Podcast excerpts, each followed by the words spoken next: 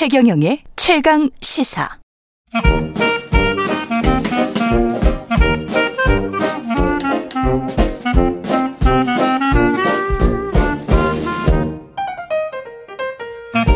네, 최경영의 최강시사 월요일은 경제합시다 코너가 있는 날이죠. 서강대학교 경제대학원 김영익 교수 나오셨습니다. 안녕하세요. 예, 안녕하십니까. 예, 이 코너 많이 기다리시는 분들 있을 것 같은데 새해인데 경제 전망을 어떻게 좀 다 암울하게만 해서 어떻게 생각하세요? 예. 뭐 올해 경제 성장률 작년보다 다 낮아질 거로 전망하고 있는 것 같습니다. 1%대는 예. 뭐 정부도 그렇게 이야기를 하고 있고요. 예, 작년에 예. 우리 경제가 한 2.5% 정도 성장으로 추정이 음. 되는데요. 우리 정부 올해 1.6%인데요. 예. 뭐 저는 한 1.2% 정도로 아. 뭐 조금 더 낮게 전망하고 있습니다. 잘못 하면 0%대가 될 수도 있겠네요. 예. 예. 뭐 일본 노무라 연구소 같은 데서는 뭐 우리 경제 올해 마이너스 1% 성장한다. 노무라는 뭐 마이너스 1%라고 그랬어요? 예, 그렇게 극단적인 예. 전망도 나오고 있는데요. 음. 우리 GDP를 구성하는 소비, 투자, 수출 음. 이런 걸 보면은 크게 그 경제가 좋아질 가능성이 낮습니다. 그렇죠. 그래서 예. 소비가 지금 곧바로 이야기 드리겠습니다. 네. 실질 연금이 감소하기 때문에 소비가 늘어날 가능성은 낮고요. 네. 예, 그다음에 기업들이 미래가 불확실하니까 투자를 그렇죠. 별로 안 하고 있습니다. 예. 예, 그리고 가장 중요한 게 수출인데요. 음. 예, 수출이 작년 9월까지는 증가했는데 10월부터 12월까지 계속 감소하고 있거든요. 하반기 들어서부터 낙폭이 커지더라고요. 예, 예. 그렇습니다. 그래서 아마 상반기에는 우리 수출이 감소세가 한 두 자릿수 될 것 같습니다. 감소세만 예. 두 자릿수. 그래서 아마 지난해 마이너스 4분기 뭐 10%뭐 이렇게 된다는 이야기죠. 예, 예 그렇습니다. 예. 그래서 지난해 4분기부터 우리 경제가 전분기 대비 마이너스 성장으로 들어선 것 같고요. 음. 아마 상반기에는 예, 좀 마이너스 폭이 좀 더 확대될 수가 있습니다. 물론 하반기에 회복될 가능성이 있습니다만은 예. 예, 그래도 연간으로는 뭐 정부 목표치 1.6%보다는 제가 보기에는 좀 낮을 가능성이 높습니다. 예. 이렇게 성장률이 낮고 그런데 이제 인플레이션 때문에 명목 임금은 조금씩은 올랐단 말이죠. 예. 근데 인플레이션이 워낙 심하다 보니까 실질 임금은 떨어졌습니다. 예, 그렇습니다. 예. 그래서 명목 임금은 올랐는데 실질 임금은 떨어진 게 문제인데요. 음. 예, 그런데 1월부터 작년 10월까지 보니까 우리나라 그 사업체 뭐 1인 이상 예, 사업체 평균 임금이 보니까 384만 원이에요. 예. 예. 그러니까 작년 같은 기간에 비해서 5.2% 증가했는데요.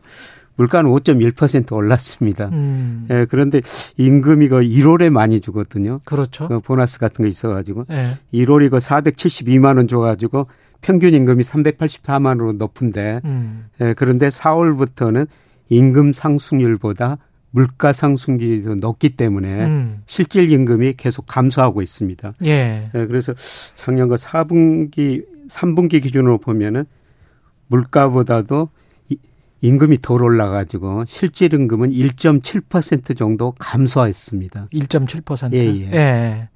전 세계적인 현상이긴 합니다. 예, 예 1.7% 정도면 마이너스 1.7%면 미국이랑 좀 비슷한 수준인 것 같은데 예.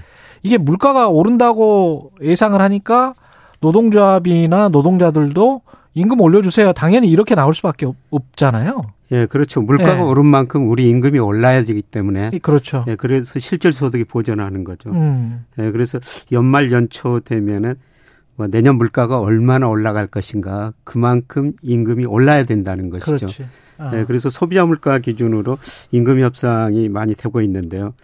예, 그런데 최근에 저 기대 인플레이션은 좀 낮아지고 있어요. 그건 다행입니다. 예. 네. 한국은행에서 매월 한국 소비자 동향 조사를 2,500가구 중심으로 조사를 하는데요. 음. 12월 예, 보니까 3.8%로 3.8%. 예, 예. 7월에 4.7%까지 올라갔거든요. 음. 예, 그런데 한국은행이 내년에 실제 소비자 물가는 한 3.6% 정도 올리리라고 지금 보고 있습니다. 올해 올해죠.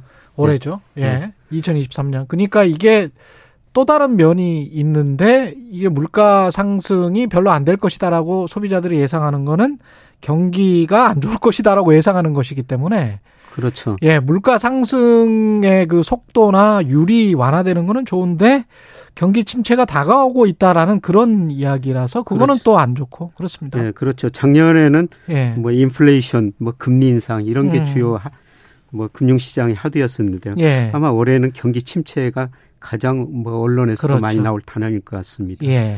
예. 그래서 뭐 이런 물가 상승이 임금 결정이 굉장히 중요한데요. 예. 예 그런데 뭐 노조하고 그다음에 예. 사업체하고 임금 협상 많은 거 신통이 있지 않습니까? 예. 그래서 어떤 일부 기업들을 보니까요. 음. 작년에 우리 소비자 물가 5.1% 상승했는데 음. 물가 상승률만큼 올해 임금 상승률도 결정하자 음. 이렇게 노사가 협의했더라고요. 그렇. 예. 그게 가장 또 합리적일 수도 있습니다. 예. 그리고 또 예. 올해 또 기업이 이익이 많이 나면 예. 추가적으로 인센티브를 주는데 예. 예. 작년에 물가 상승률만큼 올해 임금을 결정하자. 음. 예. 그러면 노사 협상 같은 뭐 비용들 뭐 이런 게 줄어들 수가 있죠. 근데 이게 우리는 옛날 그 개발 독재 시대 때 그 마인드가 있어서 그런지 임금은 무조건 억제해야 되는 걸로 이제 생각을 한단 말이에요. 예, 그렇습니다. 상당수의 사람들이. 근데 예. 이제 경제가 시장주의 경제를 배운 분들은 물가가 오르면 임금이 wage push 인플레이션이라고 해가지고 임금이 자연적으로 올라요. 서비스 쪽이나 뭐 노동 단가가 올라버리기 때문에 그러면 그게 또 물가 상승을 부채질하는 예. 그게 이제 시장의 경제인데 한국은 이런 우려가 지금 조금씩 나타나고 있죠. 예. 예. 근데 사실 물가가 오른 것보다 임금이 좀 더 올라야지 우리가 실질 소득이 증가하고 우리 생활 수준도 그렇죠. 향상이 되죠. 예, 이걸 잘 기억을 하셔야 됩니다. 물가가 오른 것보다는 조금 더 올라야지 우리가 이제 네. 실질 임금은 올라간다. 그래서 최근에 네. 뭐 실질 임금은 계속 올라갔었어요. 그렇죠. 올해 지금 실질 임금이 네. 네, 감소하고 있거든요. 네. 네. 그런데 기업 입장에서는 임금이 오르면 또 생산 비용이 올라가니까 그렇죠. 또 저 가격을 올라야 되고 물가가 오르면은 또 어, 사업자 노동자 측은 저 임금을 더 올려 그렇죠. 올려고 하고 이렇게 인플레이션 악순환이 발생하고 있는데요. 음. 예, 그런데 가장 중요한 건 생산성인 것 같습니다. 예, 한국 생산성 본부라는 데가 있는데요. 여기서 그 생산성을 매 분기마다 발표하는데 2017년부터 올 2분기까지 보니까 우리나라 생산성이 부가가치 기준으로 3.8% 증가했어요. 매년? 예, 예. 예. 평균요. 예, 단위 노동 비용, 노동 비용은 1.5% 증가했거든요. 예. 그래서 생산성이 노동 비용보다 더 증가를 했습니다. 더 증가했네. 예. 그러니까 우리 기업들이 이익을 내고 있는 것이죠. 디플레이션 시대에 생산성이 더 높았으면 임금 인상을 더 요구할 수 있었네요. 예, 그렇습니다. 예. 그래서 임금이 사실 생산성보다는 그 도돌랐다는 것이죠. 음. 예, 그래서 이건 진짜 정말 철저히 자본주의적으로 말씀드리는 겁니다. 예, 그렇습니다. 예. 지금 청취자분들이 그 너무 개발 독재 사고 방식에 젖어 계시는 분들이 일부 있을 수 있는데 그 임금 인상과 물가 상승률과 관련해서는 철저히 지금 자본주의 경제학대로 말씀드리는 거예요. 예. 네, 그런데 이제 생산성이 임금보다 상대적으로 높으니까 무슨 문제가 발생했냐면은 국민 총소득 GNI라고 그러죠. 그렇죠. 이게 GNI가 생기면 개인이 가지고 고 기업이 가지고 정부가 나눠 갔거든요. 예, 그런데 예, 외환위기 이전에는 예, 개인이 한 71% 가져갔어요. 예. 예. 그런데 2008년 이후로는 보니까 평균 거 61%로 최근까지 줄어들었습니다. 음. 예, 개인 몫이 71에서 61%로 그렇죠. 줄어들었고요. 대신 기업, 기업 몫이 커졌죠. 17%에서 26%로 늘어났거든요. GNI 비중에서? 예, 예. 그렇습니다. 예. 그래서 예, 박근혜 정부 때 한시적으로 2015년, 17년에 기업 소득 한류 세제라는 걸 3년간 실시했죠. 예. 이게 뭐냐면은 상대적으로 가계는 가난해지고 기업은 부자가 됐으니까 음. 예, 기업 소득을 가계로 일부 이전시키자. 예. 예, 그래서 기업들한테 투자 늘려달라, 임금 올려달라, 배당을 올려달라. 그랬죠. 이런 요구를 했지 않습니까? 예. 예, 그만큼 생산성보다는 생산성이 노동 비용보다는 더 올라갔다는 겁니다. 그때는 또 디플레이션 시대였기 때문에. 예, 예, 그렇습니다. 예. 그때는 물가가 굉장히 안정됐고요. 음, 예. 예. 그렇게 해서 임금을 막 올리는 게 선처럼 느껴졌던 시대도 있었는데 지금은 이제 물가가 오르고 임금 상승이 또 되면 물가가 또 오를 것 같으니까 임금 일단 참아달라 뭐 이걸로 이제 지금 기조가 바뀌는 거잖아요. 예, 그렇습니다. 정부 정부의 입장도 충분히 이해가 갑니다. 예, 예. 예. 예. 근데 이제 차이가 좀 있어요. 대기업하고 예. 중소기업하고 좀 차이가 있습니다. 예.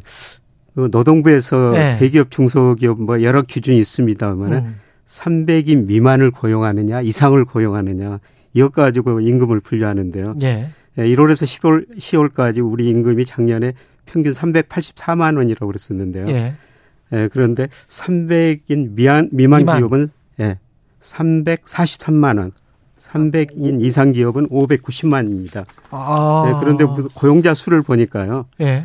우리 종사자가 한 1910만 명 정도 되는데 300인 예. 미만 기업이 1587만 명으로 83% 그래 맞, 맞습니다. 예. 300인 네, 미만이면 훨씬 더 많이 고용을 하는데 예. 80% 이상 넘게 고용하는데 거기에 임금은 훨씬 더 훨씬 낮다. 더 올랐어요. 평균이 5.2%인데요. 예. 이 300인 미만 기업은 4.3% 올랐고요. 예. 그다음에 300인 이상 기업은 7.4%. 음. 예, 그러니까 상대적으로 예, 중소기업에 다니는 분들이 임금 상승률이 더 낮았고요. 기존에 이미 임금 예. 격차가 있는데도 불구하고 임금 상승률이 훨씬 더 대기업 쪽이 높았다.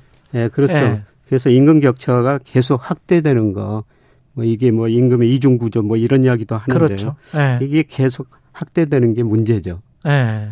근데 이게 그 정말 냉정하게 이야기를 하면 자본주의 시장 경제에서 예. 이게 블루 칼라와 화이트 칼라의 임금 격차가 예. 미국이나 유럽의 시장도 분명히 있단 말이죠. 예. 뭐 어떻게 할 수 있습니까? 아니면 우리가 좀 유독 심합니까? 비정규직이라는 것 때문에? 다 자본주의 어쩔 수 없는 모순인데요. 예, 그래서 뭐 축출 예. 자본주의 막 예. 임금의 격차가 커지니까 그래서 뭐 포용 자본주의로 가자 이런 이야기까지도 나오고 있지 않습니까? 우리가. 예. 예, 그만큼 임금 격차가 크고요. 예. 임금 격차가 이렇게 크다 보니까 중소기업들은 사실 사람들을 구하기가 굉장히 힘들어요. 그렇죠. 예. 위치도 안 좋고 거기에다가 임금도 좋게 주는데 누가 가려고 하겠어요. 예, 그래서 11월 기준으로 그빈 일자리 수를 한번 보니까 빈 일자리 수라는 것은 기업이 예, 고용을 원하고 음. 당장 한 달 이내에 일할 수 있는 자리거든요. 예. 예 그런데 19만 8천 개의 빈 일자리가 생겼어요. 아. 예, 그런데 이게 중소기업 300인 미만 기업이 19만 개로 음. 거의 대부분을 차지하고 있습니다. 예. 그래서 중소기업에서는 지금 일자를 찾고 있는데 일할 사람을 찾고 있는데 일할 사람들이 안 오고 있다는 것이죠. 대기업은 근데 경쟁률이 뭐 여전히 수십 대 1일 것이고요. 예, 예 그렇습니다. 예. 예. 그이 이중 구조는 어, 떻게 바꿀 수 있을까요? 바꿀 수 있습니까, 정부가? 정부가 바꾸기는 좀 쉽지 그래. 않을 것 같고요. 그 시장에서 바꿔야 예. 되겠죠. 예, 시장에서 좀 바꿔야 되는데, 예. 뭐 대기업과 중소기업 관계, 예, 그다음에 그렇죠. 뭐 정부 측에서는 네. 여러 가지 저 지원을 좀 해줘야 되겠죠. 근데 네. 사실 이걸 생각해 보면 일본의 경제 구조가 그나마 유지가 되고 있는 게 네. 중소기업과 그 대기업의 임금 격차가 훨씬 낮거든요. 거기는 한 80% 85%까지 따라잡았잖아요. 그렇죠. 그렇죠. 예.